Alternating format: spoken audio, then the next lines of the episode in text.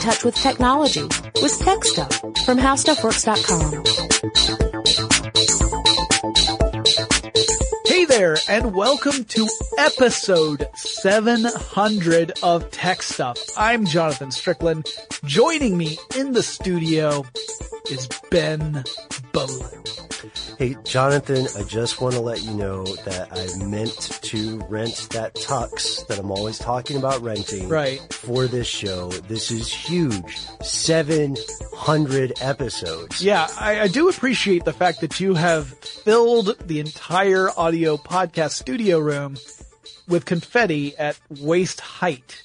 It- Yeah. Was it confetti or money that you wanted? I didn't read the end of the email. You know, it looks like you actually got this confetti from the Department of Treasury because it does look like you've got shredded. bill- I assume you got it from there because you can get shredded money from them. Yeah. Uh, yep. I'm gonna hope that that's in fact where this is from, but it, it's very festive. I appreciate it. Hey, thank you. You know, because we live in an urban environment, we have all kinds of cool stuff in our city. Like we do have a federal mint here, right? Yeah, yeah. We have a lot of cool things in Atlanta. In fact, we could do a full episode just on the neat stuff in Atlanta. And now that I'm saying that, I'm kind of regretting that I didn't think about it beforehand.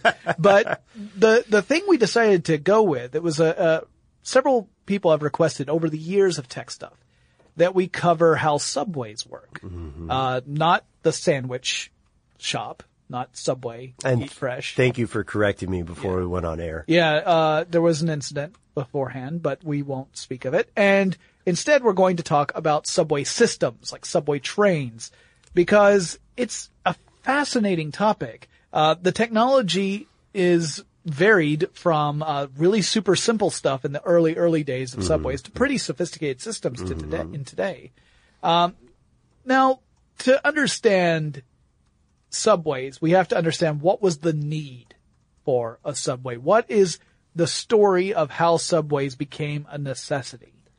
And it all starts back in the mid 19th century when we start seeing this incredible move of people moving from pastoral areas to urban areas, to hmm. cities, hmm. as the opportunities for jobs and to make money increased in cities and decreased out in farmland areas. Yeah. So industrial revolution is a mm. big part of this, right? Right. Yeah, absolutely. And one of the one of the strange things is that for a lot of the people moving into these urban areas and for the people who were, you know, the the functioning government of these urban areas, nobody was quite sure how to city really Right. these were built on uh, these medieval uh, medieval if i'm pronouncing it correctly I butchered it both times. But they're they're built on these much older plans, narrow lanes, you know, uh, the the ditch going through the center of the road,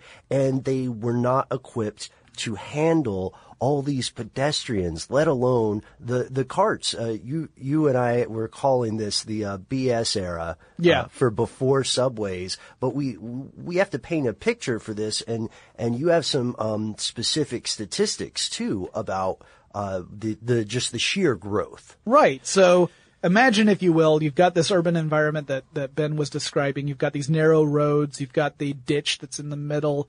Uh, you've got uh, traffic that's pedestrian and, and horse traffic, cart traffic, wagons, that kind of stuff. Yeah. All going in these cities. Uh, we're going to focus largely on London here because London, as it turns out, is the first city to incorporate a subterranean train system. Uh, so London uh, in the in 1800, London was already the world's largest city at that time, and uh, it had one million people. 50 years later, so just five decades later, it went from 1 million to 2.5 million people. That's explosive growth in a relatively short amount of time. Yeah, it's an extra London and a half. Yeah. And imagine, if you will, what this does with uh, population density, with traffic. I mean, you had, uh, issues with housing. It was, it was hard to get good housing in London. Oh yeah, Uh, Not, not that that's, you know, that's totally different now. Um, if you are incredibly wealthy, it's not hard, I guess, to get good housing in London, but otherwise it can be a bit of a challenge. So one of the things that governments wanted to do was inspire people to still live further outside of the city where they could have a much better living condition. Oh yeah. And then be able to come into the city to work and then leave the city to go back home. To commute. Right. So that way they wouldn't be forced to live in tiny conditions or in slums or Squalor. Yeah, exactly. They wanted to, you know, that's no way for a person to live. It, now we understand that all the jobs are here, so we don't want to deny them the access to the jobs, and we need people to do Yeah, yeah.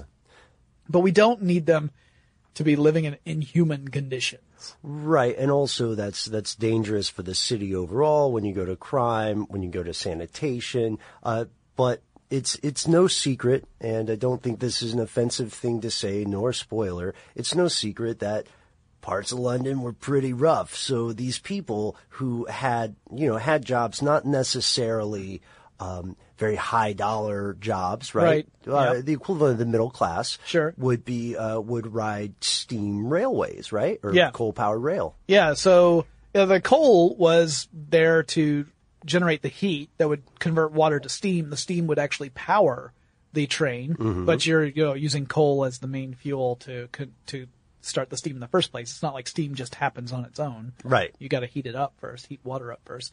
So there were railways that existed in in England, and they had stations that terminated uh, on the outskirts, what were then the outskirts Right, of yeah. London.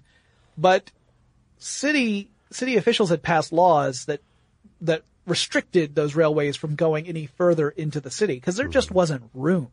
Yeah. There wasn't room for a train to come in further into London than on the outskirts. So your big stations at the time were Paddington, Mm-hmm. uh, it was a Euston was another one, and King's Cross. Yep. Those were your three big ones. So you could have people ride in to those points from further out in the countryside, but once they got there, they still had to make their way further into London to work wherever they were working, which meant that traffic was still nightmarish. Yeah, and this is pedestrian traffic, so much of it, which to me is e- even more uh, undesirable than being stuck in a car. Yeah. Uh, or on a horse, I guess. I've never been in a horse jam, but, Yeah. but, uh, just being in this constant crowd because more than 700,000 people every day rode the train to the edge of the city and then somehow got to work. Right. Yeah, which makes my own commuting stories, like the war stories I used to tell, seem pretty pale in comparison. You have some pretty good ones though. I do. I mean, I used to have to. well, I had a commute that was three hours a day for a while. That was, you know, total commute from. But the the commute in and the commute out was three hours total. That was, it's a significant chunk of your day just spent getting to and from your your your job.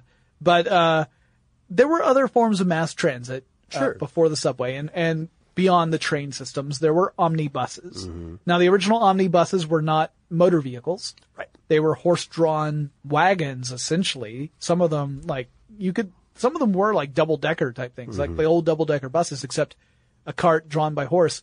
If you ever see any of the old footage, like there are old films that show some of the traffic in cities like London that mm-hmm. when, when there still were quite a few horses, like there were some cars by that time, but there was still a lot of horse traffic to see the omnibuses being pulled, it looks terrifying to me. Like these things look like they would flip over if you sneezed wrong. Just looks precarious, huh? And people are just packed in them. Like they're, they're sitting shoulder to shoulder. And I'm just thinking, boy, those poor horses too. I mean, it's gotta be tough.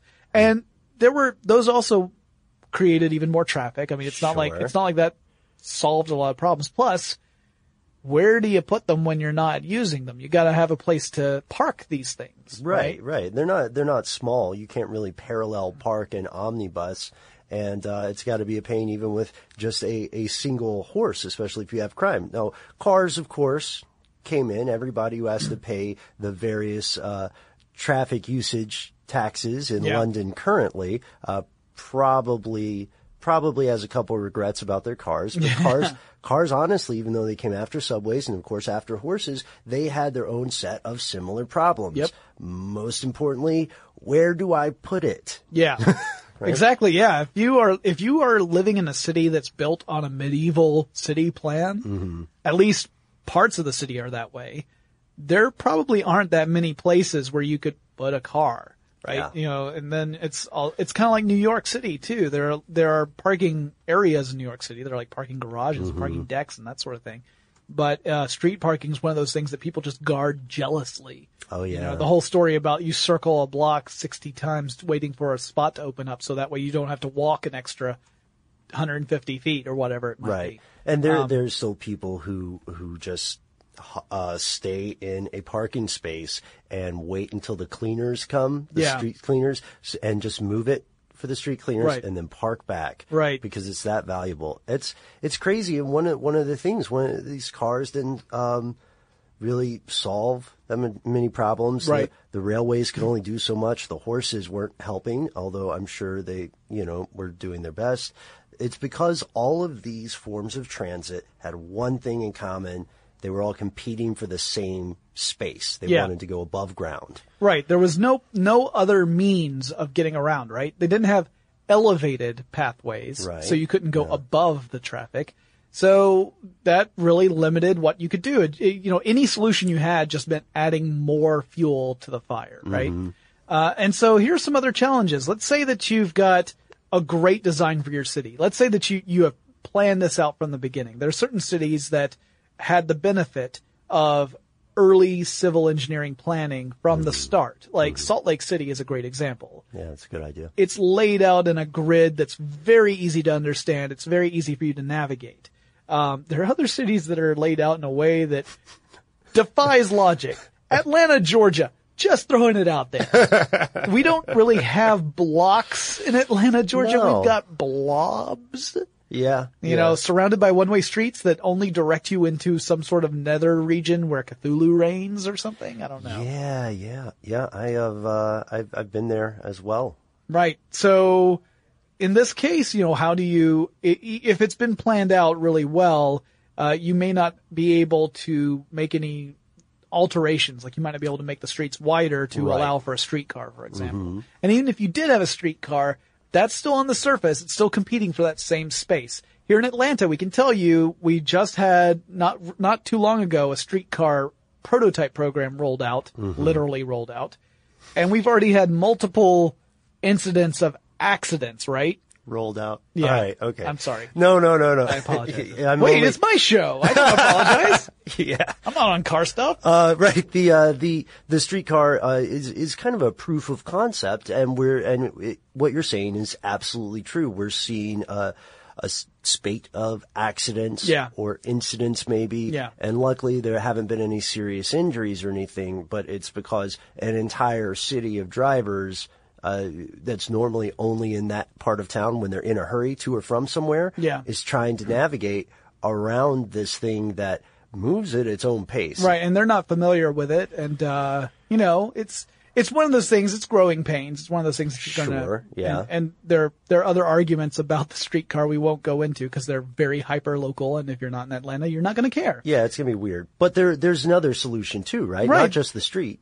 Yeah, there's also the elevated uh, solution, the elevated trains like the L in Chicago. Um, have you ever ridden the L? In I have, I have. I love the L. I thought it was amazing. So, uh, just quick sidebar. So, my girlfriend took me to Chicago for my birthday, and I'm a big old cheapskate, and I, I didn't want to. yeah, I didn't want to. I didn't want to do anything. So I was told Crabapple uh, until you know we got on the plane and it hit me. We're really going, and it was so exciting to just get on this train because the views are great. Yep. You can go pretty much anywhere. Yep. Uh, and, and as a transit rider in Atlanta, that's not the case. Right. At, Atlanta Transit's very, very limited. Now the system we have in Atlanta has a series of trains that some, some sections of the track are above ground, some are below ground. Right. Yeah. So ours is kind of a hybrid, uh, surface and subway system. And the, and the, but the elevated thing, as, as great as it can be, it's Yeah. not going to work for every city. Right. You, you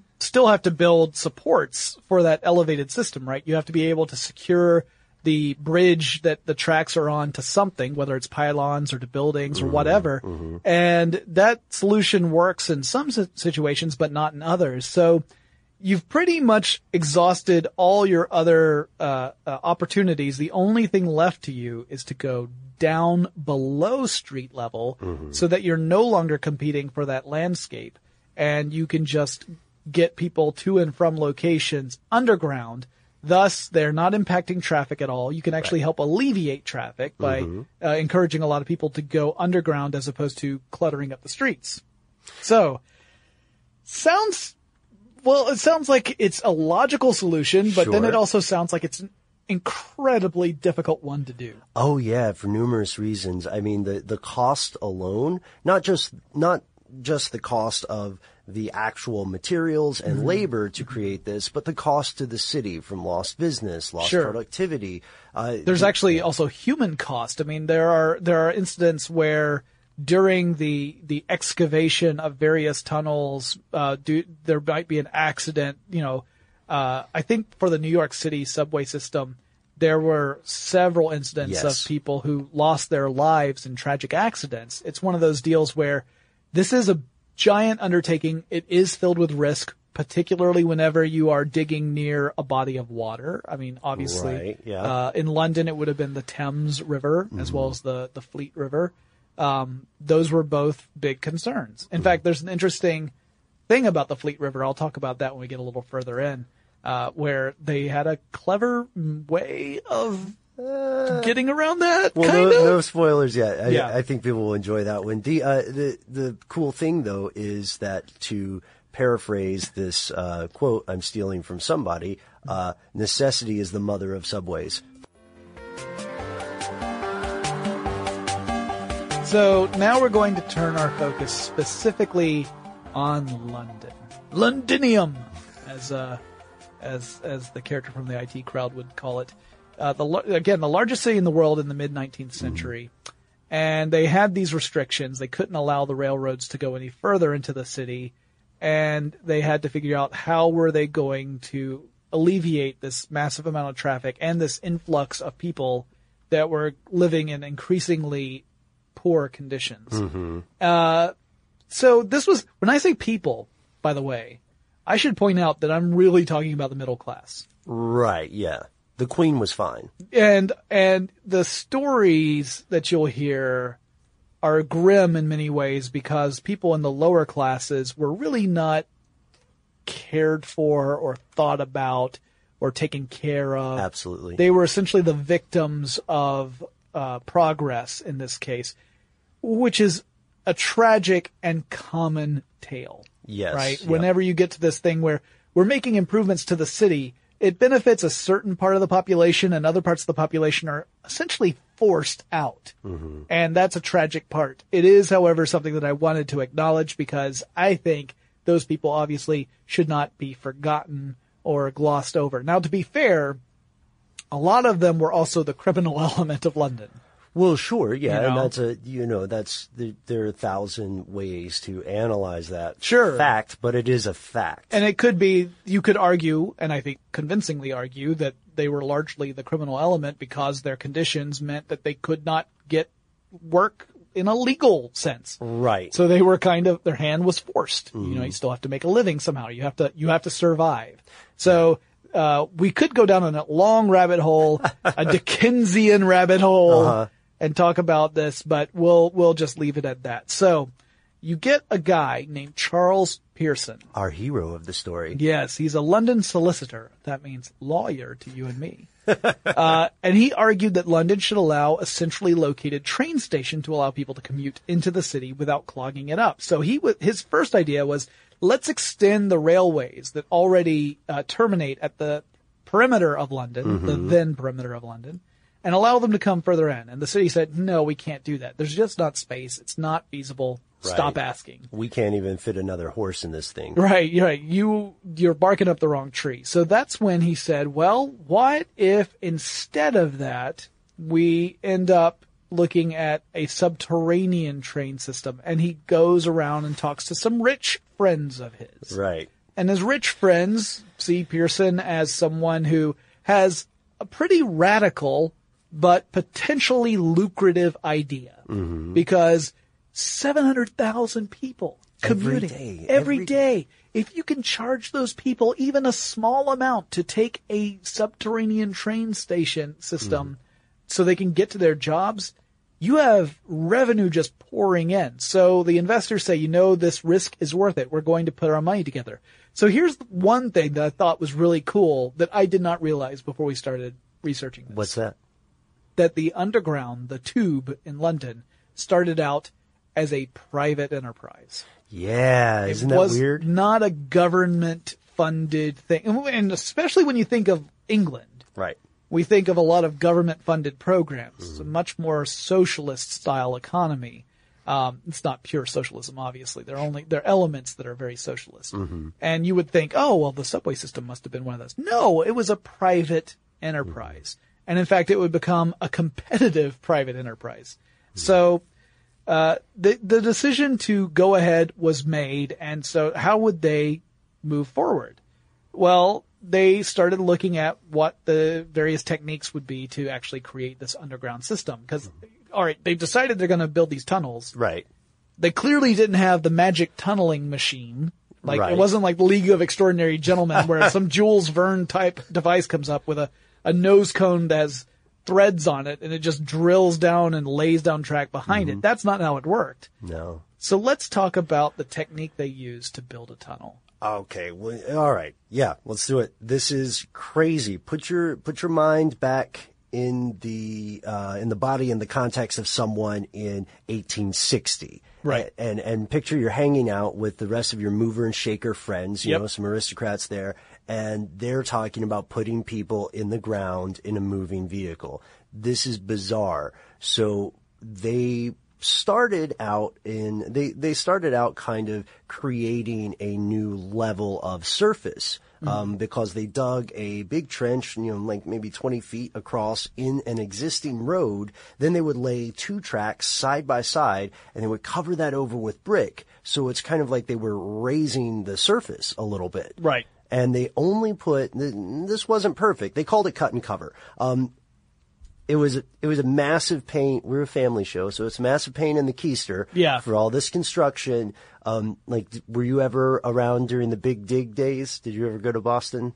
Oh, I, I, I went to Boston when they were, uh, not during the big dig. It was after that, but it was, I was in Boston when there were still some fallout from big dig. And Ah, it was yeah. a bit of a, It's crazy to stop Yeah. a city like that. And Yeah. they, uh, so, um, there, are some interesting statistics here about just how much of a problem all of this construction started. Cause they didn't start with just like one tunnel. No. They did a network of them. Uh, and they, uh, and they said what we're going to do is build something that connects these rail stations like King Cross, King's Cross, excuse me, to a more central location. called Farringdon. Yes, yes. Farringdon sir. was the first uh, underground station, tube station, on the uh, London Underground, and so it connected to these other various rail stations. So this was like the the centralized point, and people would have to pay a ticket. They, first, they had to pay a ticket to ride whatever rail line they were on. Right. Then they had to pay an extra ticket to get on the underground to get into London. But if that's your your option, so that you can get to work without spending six hours uh, behind a horse's butt, Yeah. you're gonna you're gonna pay that money if you can. I mean, even if you like horse butts. Yeah, I mean, because come on, time is money. so this cut and co- cover method meant that whenever they were installing the rail lines, that entire street was off limits. You could not go down that street uh, as at least not in a in any kind of vehicle. You might be able to walk along the very sides of it. Yeah. But uh, it meant that it was incredibly disruptive to businesses, to homes, whenever the tunnel was being built along that particular stretch of the street and they would build up this this uh, this framework around the trench they had made. That's where they would brick it up so that it would become an enclosed tunnel. And uh, it actually reminds me a little bit of the way Disney World was built, because at Disney World. Uh, they wanted to make an underground system. They call it the utilidors. The, Oh, yeah, yeah, yeah. Utility corridors. Uh huh. But the problem with the Disney World is that it's in Florida. And by that I mean, in Florida, your water table is really close to the surface of the ground. It's very shallow. You can't dig very deep before you hit water. So instead of uh, digging down, what they did was they built the utilidors. Then they dumped ground on top of the utilidors and effectively built the ground up. Yeah. So it's kind of like that. It's not quite as extent, as as extreme as that because they did dig trenches, Mm-hmm. but in general, these trains were just a few meters below the surface of the street. yes, sir. The very early ones were. Um, and you were saying that it was a massive pain in the keister. That's putting it lightly. More than 12,000 people were displaced from their homes during the construction of the Farringdon station. Those were 12,000 people who were in that low, low class, uh, in London. So some people, like the, the middle class, largely considered it a positive thing because they thought about cleaning out London. Right, a They- little gentrification. yeah, they emptied out the slums, right? They got rid of the the undesirables. Uh, clearly, if you were one of those said undesirables, it was not such a pleasant experience. No, no, it wasn't a pleasant experience. And and furthermore, Jonathan, e- Yeah. even if you're one of the middle class people who says, you know what, I am done walking with the the schmucks and the norms. Right. I'm going to ride the train. Then I'm going to pay extra for the underground. Even if you could afford to do that, you would find that this was not an ideal situation because the same kind of thing that they put above the ground is the same the same uh same steam and smoke uh burping uh metal monstrosities they put uh above ground are the same ones they put underground. Yeah, they were using steam powered trains. This is before they were moving to electric trains. We'll we'll get to that later. Mm-hmm. So again, you're using coal, coal fire to heat up a boiler so that it generates steam, which is what's giving you the ability to create the power needed to move a train. Right. Yep. So some of the some of the steam engine designs they had had steam capturing systems, so it wasn't blowing tons of steam into these underground tunnels, but you still had coal smoke. Yeah. And So- you're waiting. Did you see any pictures of the earliest underground trains? Oh yeah. they yeah. they had uncovered trains, like it was a wagon essentially being pulled by a steam engine. So you're getting uh if you're worried about not hitting your daily coal smoke intake, you Yeah. just hop on the train because it would hit you. Yeah, they actually got to a point where customers were complaining about the smell of sulfur and smoke mm-hmm. and all the steam to the point where the company that had created this underground line did a PR blitz where they talked about the beneficial elements of steam and smoke inhalation. I'm not making that. They're like, it's good for you. Except they're saying it with a British accent. Yeah. It's jolly well good for you. That sort of thing. Help Um, yourself. Yeah. So just breathe deeply. Enjoy the smooth smell of coal smoke. Now, of course, that's not, you know, sustainable, and that's not the case today. Uh, so, so they continued making some improvements, right? Yeah. And the, the big ones would be at the end of the 19th century. So in the 1890s. So while London was recovering from the uh, terrible antics of Jack the Ripper, the subway system was starting to really come into its own. There were two really big things that started to happen at this point. One was that they started to dig deeper tunnels because they were tr- creating this network of train systems. Now keep in mind, that first rail system that was put in was from one company, but other private companies saw how successful that was and decided they were going to connect other points of London to one another. Mm-hmm. And they just started to dig their own tunnels. So you had competing companies making subway lines. Right. Now they weren't linking together necessarily, and if, and the points where they would share a station, like you would get this uneasy partnership where they'd be like, all right, we'll build a station where your line can stop there and our line can stop there. But if you're a passenger and you need to switch from one line to the other, you have to buy a new ticket Yeah. Yep. because one line is operated by one company and the other line is operated by another company. So if you're on the Piccadilly line and you need to get on, I wish I knew the name of another line, then you would have to pay extra to switch, to transfer, Sure. because they're operated by two different entities. Yeah. And That was, this- that was unfortunate. well. but, this can be messy. You know. yeah. But the reason it was so possible was because they were able to dig these deeper tunnels. And the reason for that actually dates back to the early 1800s, but was an idea that had not been, um, been implemented for the subways. It was, uh, to use a tunneling shield, which was an invention from a guy named Marc Isambard Brunel. Oh, great pronunciation, Jonathan. French expatriate. Actually, um, yeah, he he had come up with this idea, and his idea was pretty simple. He said, "All right, let's let's create a cast iron circular, or at least a like a, a a, thing that would have kind of like an arched top shield. Yeah. All right. So it's it's made out of cast iron. It's very sturdy, and you put that at the the the rock face or the the earth face of your tunnel, and it has compartments in it that people can be inside and they can dig from that point. So it's almost like it's a, a portal Yeah. but on the, instead of it leading anywhere, there's just earth there. So you get your, your miners there with hand tools. We're talking shovels, pickaxes, that kind of stuff. Um, digging away the ground and they dig as far as they can, uh, to kind of clear out the space immediately in front of the shield. Mm-hmm. When there's enough space moved out of the way, mo- enough earth moved out of the way, they could use jacks to jack the shield forward into the tunnel until it was pressing up against the earth again, and then they would continue.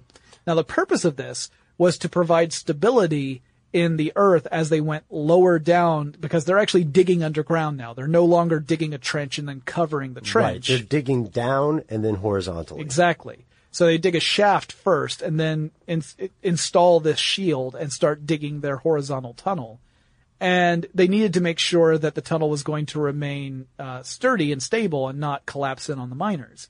So when they would move forward, there'd be another team that would lay bricks to create stability in the in the area that had just been excavated. Yeah. So it was a very painstaking process. Yeah. Dig, dig, dig, remove the spoil as much as possible, push forward the shield, lay down the bricks in the now new tunnel, and keep on going until you're finished, which sounds crazy. Now, Brunel had come up with this while trying to create a tunnel that went across the or underneath the Thames. Now the Thames divides London. You've got a northern section of London and a southern section of London, and the Thames runs through. So he wanted to create a tunnel that would allow uh, horse traffic to go underneath the Thames. So this wasn't meant originally as a subway. It was meant as a, a tunnel for, for just regular horse-drawn carriages Yeah, yeah, and yeah. carts and that kind of thing.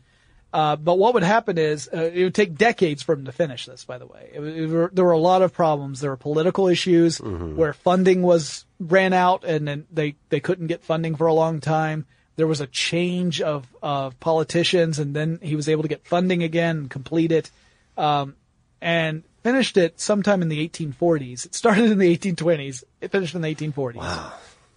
And in 1865, uh, one of the one of the underground companies, one of the companies running trains, purchased the tunnel and repurposed it for uh, trains running underneath the Thames, which very very intelligent move. Right. Uh, but they started to actually use this very technique to make new subway tunnels, like subway tunnels on purpose, as opposed to converting it in 1890.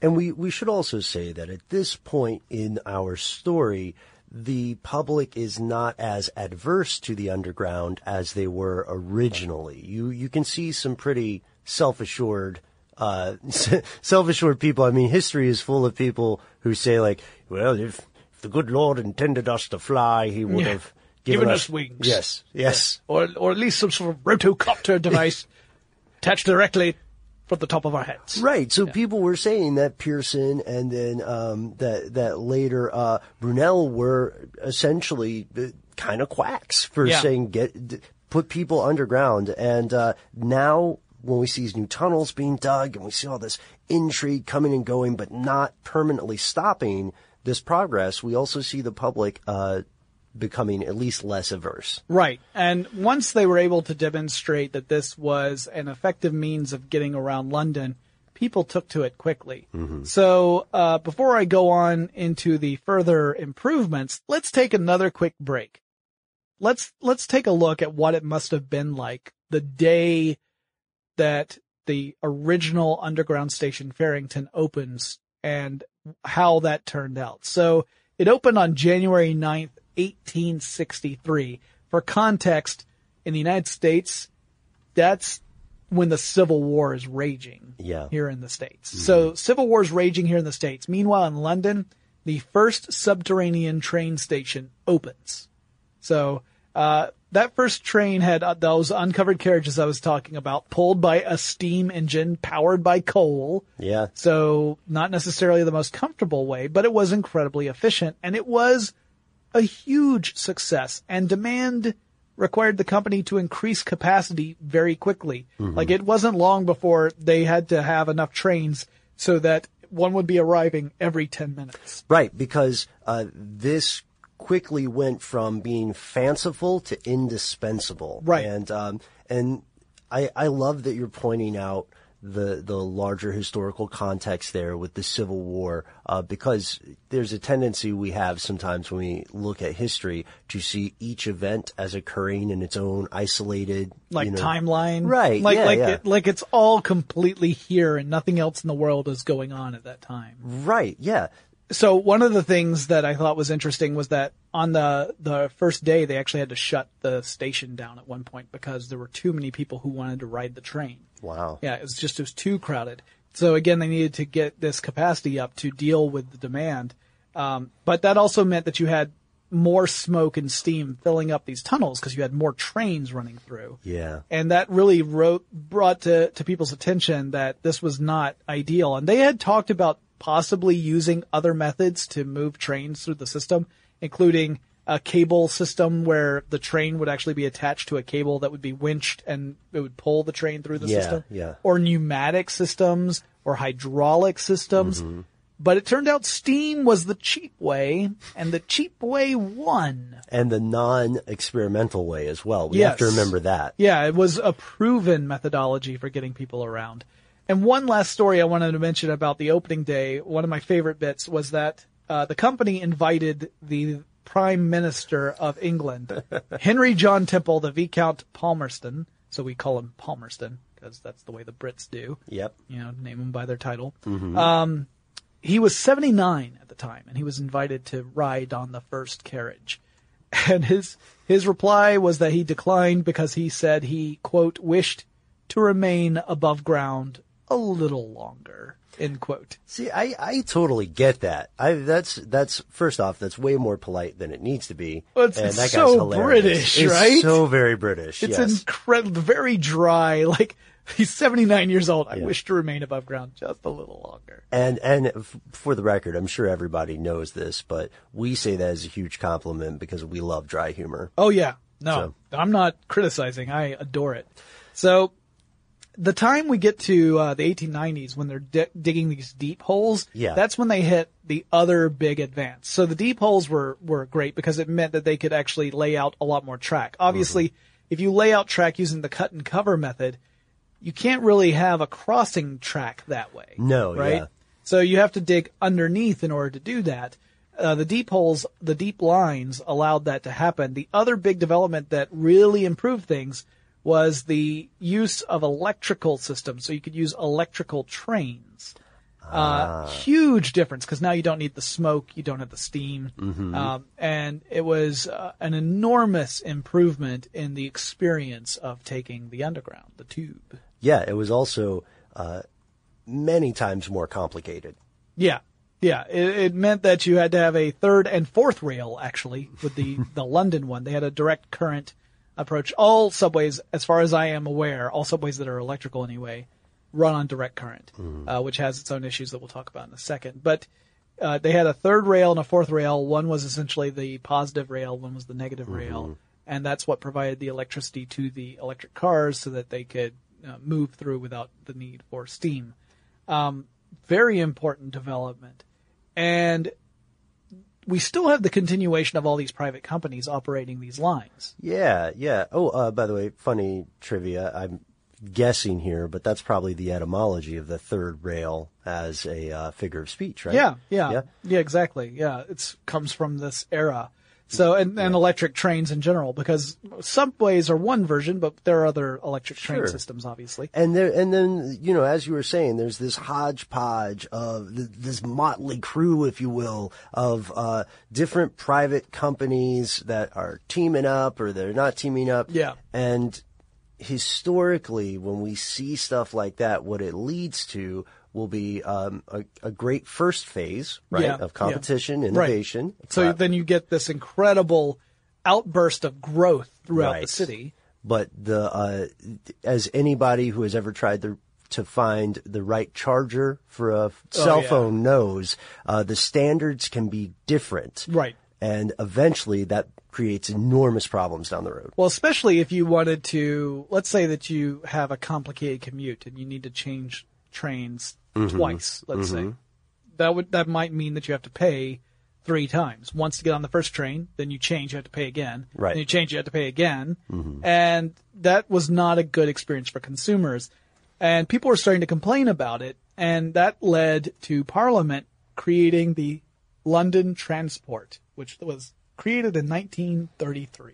Mm-hmm. So the purpose of the London Transport was to bring all these companies together and it itself was a public corporation financed by private companies that unified the system. So if you bought a ticket on one system, it was good for your trip all the way through.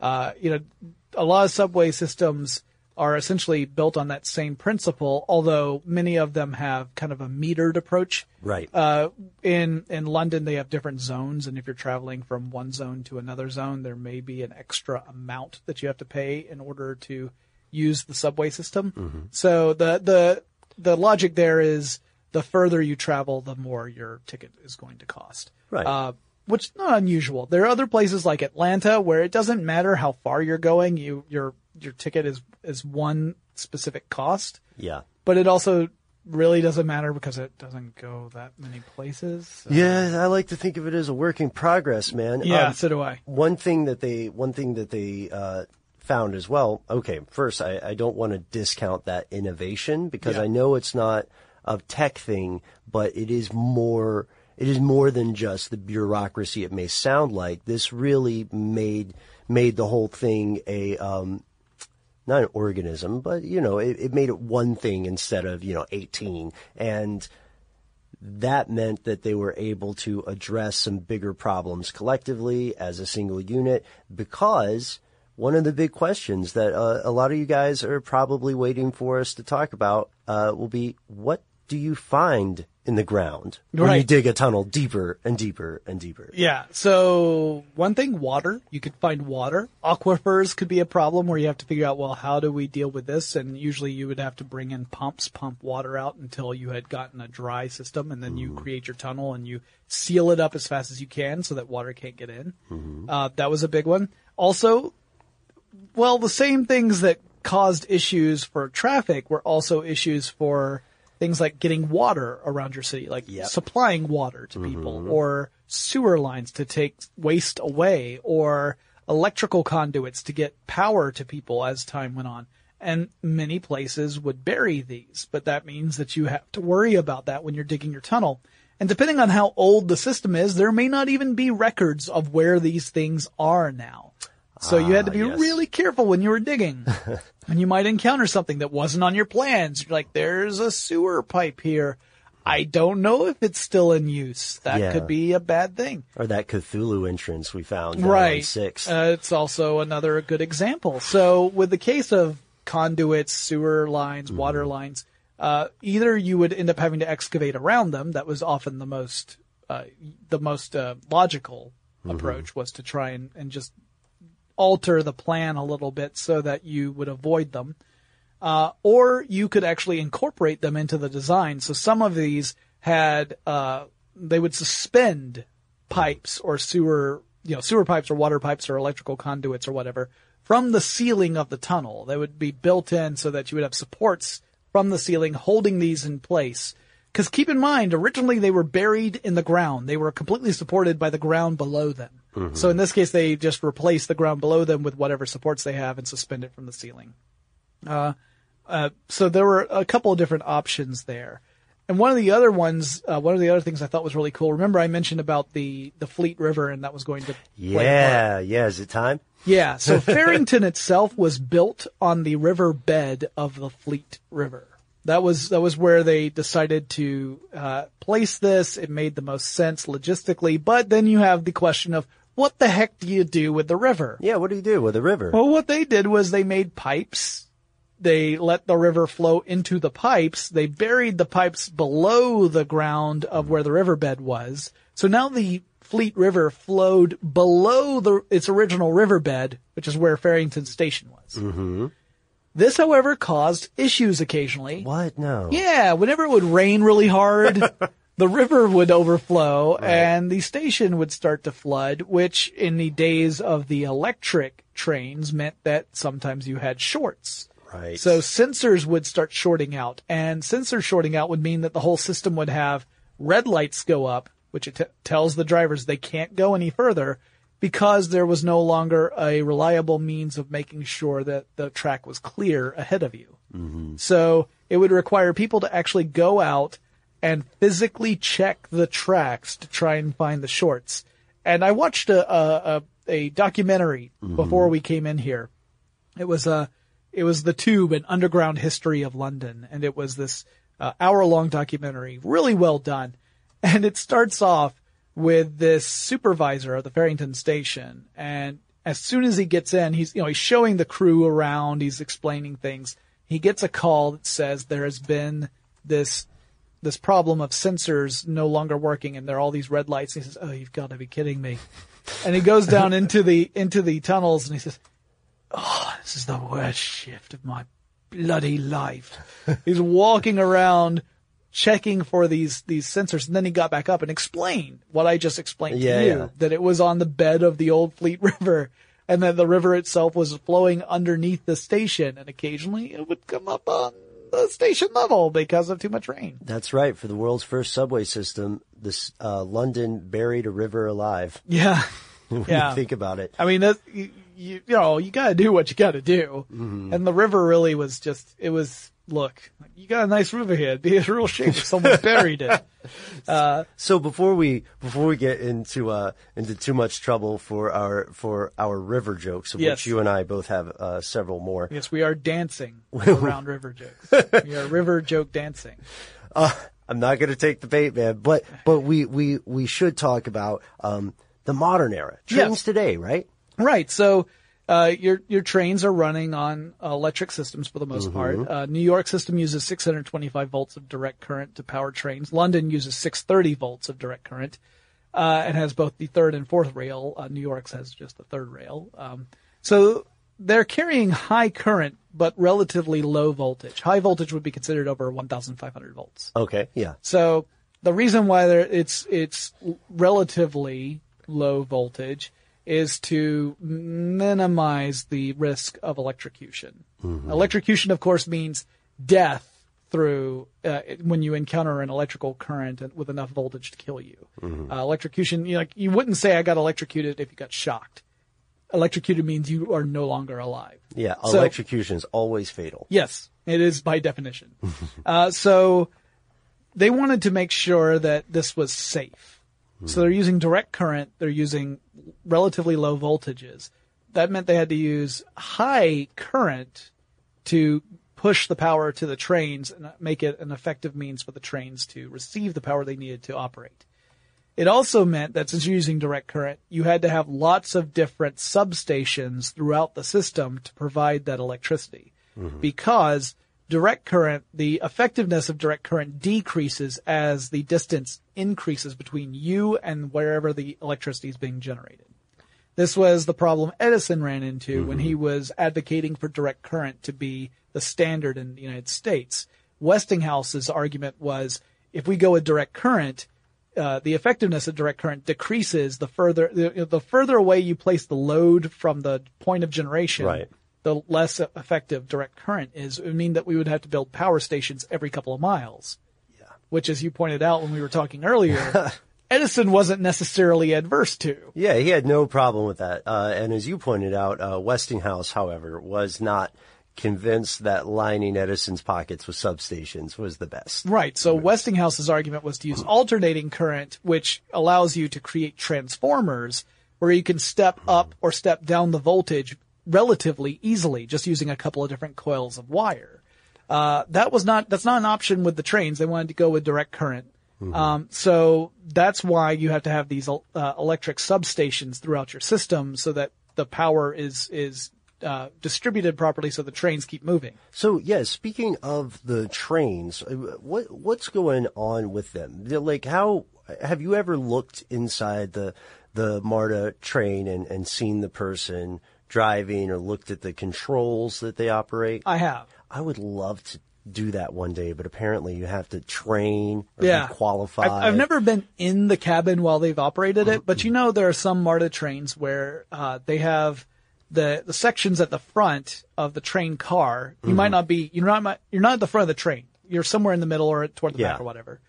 But you can be right there where you might be on another train car that's a driving car. It's just not being used as a driving car. At that Right, point. yeah. And then you can look in at the controls all you like, and no one freaks out because there's no one in there. Right, yeah. But the controls are really basic, right? There's there's essentially a throttle control, which tells the motor how hard to work and thus how fast the train will go. And then there's a brake, and there are a couple of other controls for things like the doors. Sure. There's a radio system, generally speaking, so that uh, if passengers have an emergency or need to communicate to the driver for some reason, they can do so. right. Uh, and these trains have a specific name in the industry. They're called rolling stock.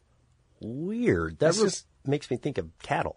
I, same here, and sometimes I feel like it when I'm on when I'm on one of these trains. But yeah, that's that's their general name is rolling stock. Uh, some of them are entirely computerized, so you don't even have drivers on those trains. They're all automated. It makes me think of the um, the plane train at Hartsfield International Yeah, Airport. yeah, yeah. You know, they, they there's no driver on that. It's a computerized system. It's just a thing that kind of goes around the airport. Yeah. Whereas uh, we're talking about these, they, they would be for the entire system. So uh, New York City subways are being upgraded over time, and they would be fully computerized uh, once the upgrade is done. And you wouldn't have subway train drivers; it would all be computerized. And there's the, there's still like a human being in a supervisory position. Sure, point, yeah, you have to have people who are overseeing the system Okay. itself. So think of a like a control system, like like like mission control for a space yeah. for a space mission.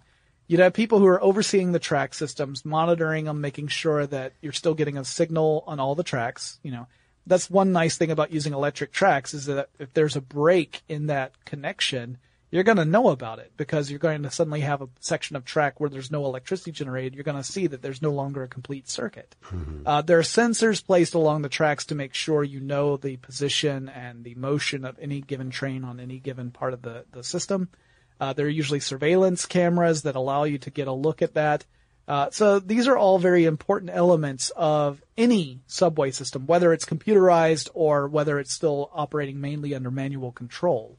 You want to have this kind of command center where you can see what's going on and make sure that if maybe there's a signal that's not functioning properly and it's telling drivers that they cannot go forward, uh, if you are the administrator and you see that the train needs to move forward so that passengers can get off the train safely and then they, they can then send out a maintenance crew. They, you know, the administrators can actually see ahead and say, all right, your path is clear, or maybe you need to switch, we're going to switch you to this other track so that you can pull in safely. And then we'll shut everything down and, and fix it. Um, I've been on a train where that has happened and it's not the fastest, uh, experience, right? It's, it's not always the most smooth process, but it is one of those things that these these uh, operations have to keep, take into consideration.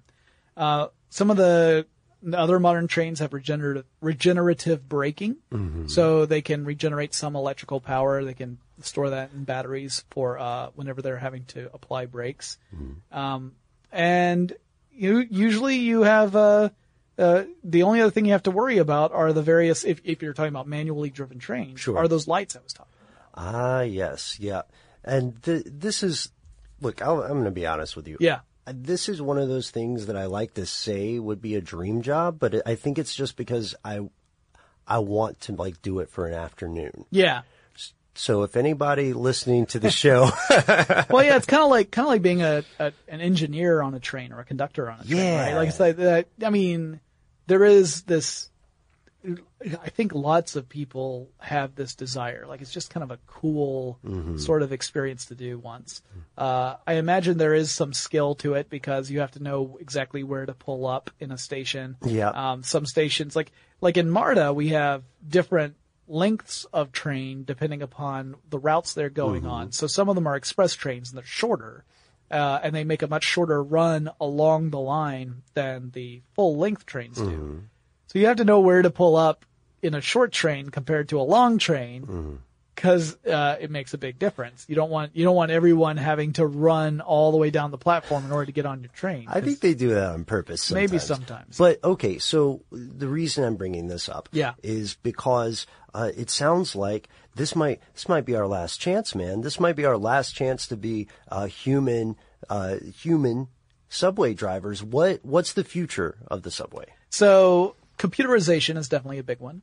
And then there are some other proposed uh, methods of getting people around in trains through tunnel systems that owe a lot to subways, but operate on a very different level. And the big one being the Hyperloop, which Tech Stuff did a full episode about the Hyperloop. Uh, if you're curious what the Hyperloop is, it was a proposal that Elon Musk uh, or Elon Musk made, um, where he said, "What? Th- think about a tunnel system where trains can travel through the system. It's uh, the air has been largely pumped out. It's not a true vacuum, but it's Right. Yeah. close to vacuum so that you have minimal air resistance. And you could make these incredibly rapid train uh, trips between San Francisco and Los Angeles in a fraction of the amount of time it would normally take you to get between those. That could be uh, a future of train systems too. Although, granted, that works really better for long distance travel, not Sure. inner city travel. Yeah. So uh, I do think computerization is the way it's going to go. And we have some fun little cool facts about subways in general that we just thought, you know, it didn't really fit in the rest of the episode. Um, one of those is that you may have heard about abandoned subway lines and abandoned subway stations, and those are totally a thing. hmm They're real, and I know it sounds uh, like some X Files episode or a spy thriller, but uh, human civilization, it turns out, is uh, depressingly good at losing things, Yeah. including subways. In London, for example, when population densities changed and commuting patterns changed, some stations became irrelevant or obsolete. Mm-hmm. And so they would stop servicing those stations. And sometimes there would be entire lines that would be obsolete. So tunnels would be unused.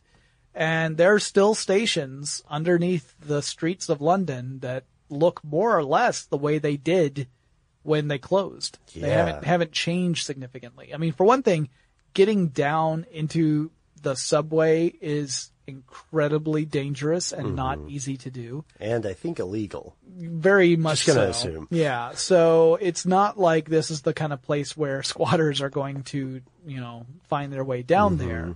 But uh, there are some subway stations and subway lines that exist but are in no way used anymore, and that's kind of interesting. It's not just London. That's a good example because it's the oldest Yeah. But there um, there are other ones in other subway systems as well.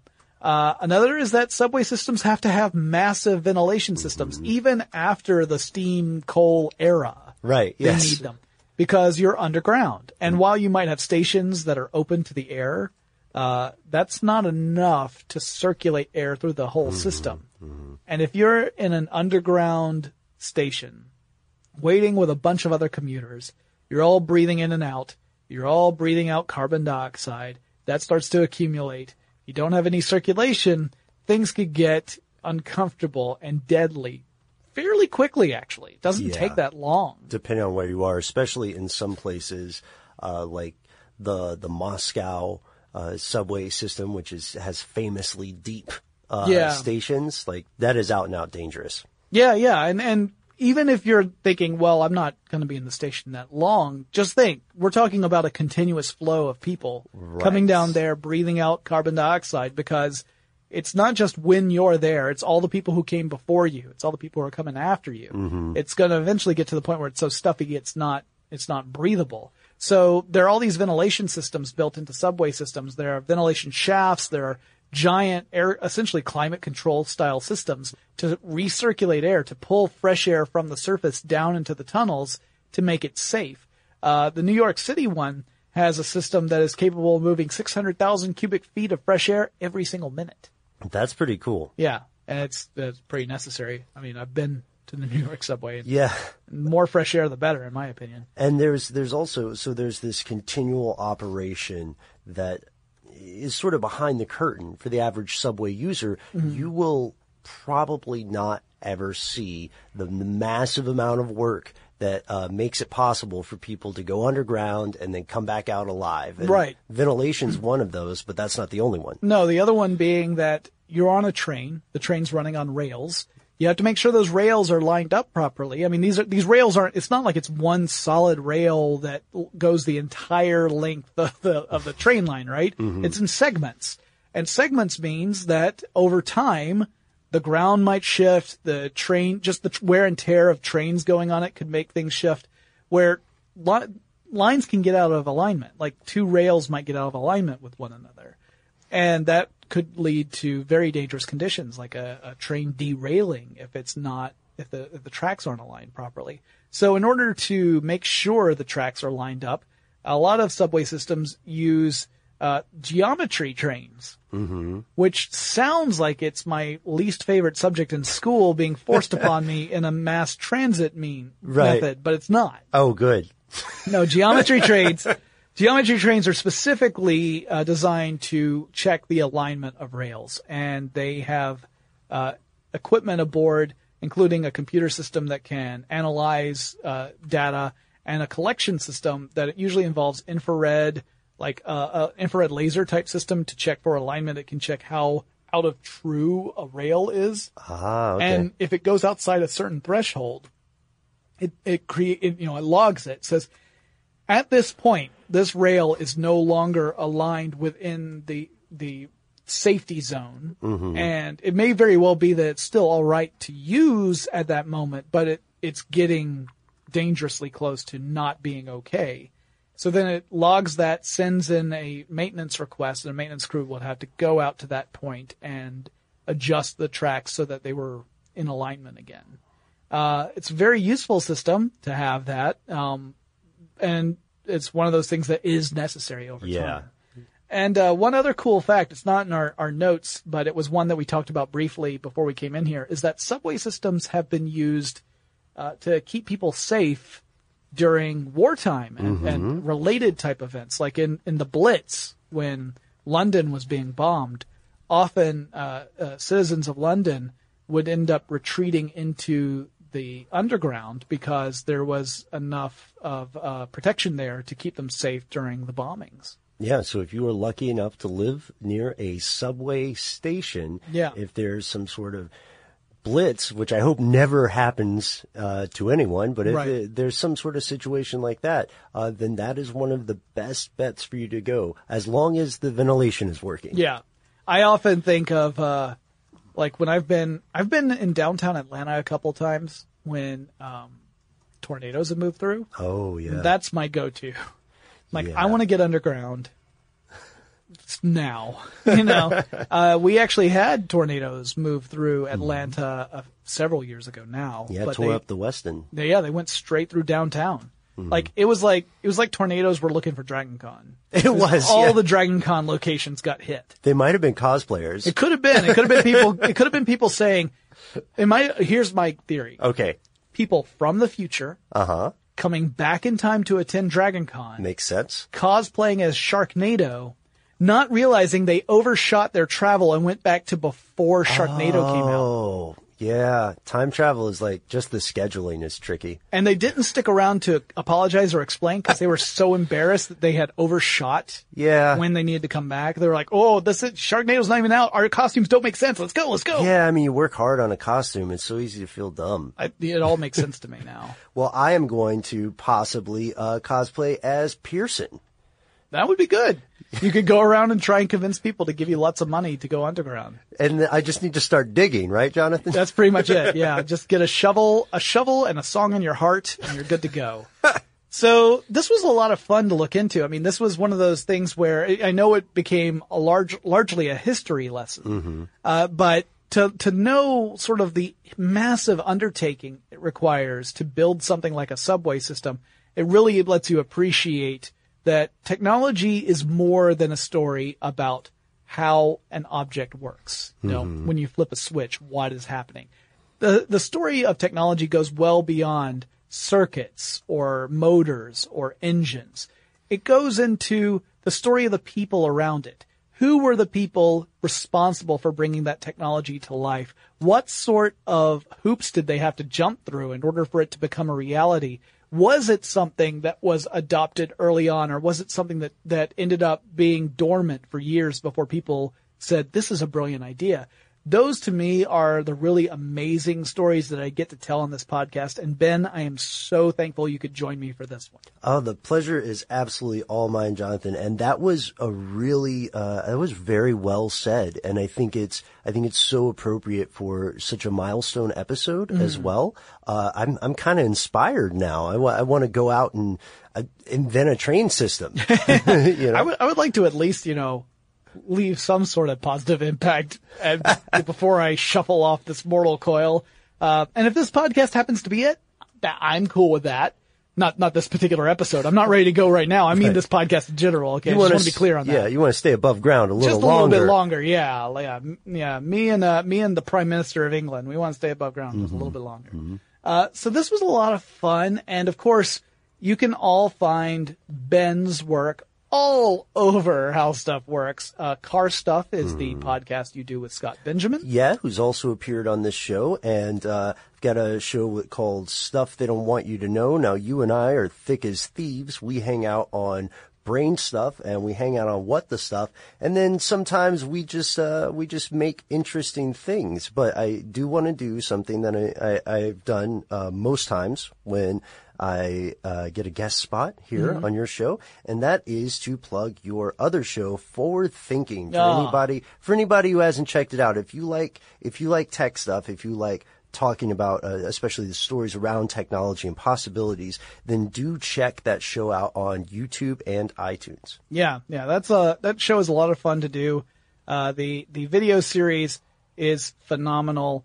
Uh, it's I get to work with some of the most talented people, mm-hmm. uh, the producers, the editors, uh, the writers. Because pretty I, funny I, am one of yeah, it can be really funny. They wanted to, they wanted to see the future through my eyes, and you can't do that without being a little corny and goofy. Uh, it's largely serious, but I do get to have fun with it, and um, very fun to do. And then of course the audio podcast has Lauren Vogelbaum and Joe McCormick in it uh, both of whom have been obviously uh, guest podcasters, and Lauren's my former co-host. So if you missed that interaction, you should go check that out. It's fantastic. Uh, this has been great, guys. I am so happy to have reached episode 700. I can't wait to get to episode 1400. I'm even going to skip anything special for 1000 that's not true. I don't know. I don't know what I'll do for 1000. That's in like three years. So let's I can, have a parade. Yeah. how parades work, Jonathan. Everyone always asks me to do how how stuff works works or yeah. how tech stuff works, but I've done those. Uh-huh. You need to look at episodes 500 and 600, but it is uh, a lot of fun to do these kind of special episodes. And of course, I'm always interested to hear what our listeners have to say. If you guys have any requests for specific episodes, maybe there's someone you want me to interview, maybe there's a particular guest host you really want to have back on for a particular topic, let me know. Send me a message. The email address is techstuff at howstuffworks.com. Drop me a line on Twitter, Facebook, or Tumblr. The handle at all three is techstuff, HSW, and we'll talk to you again really soon.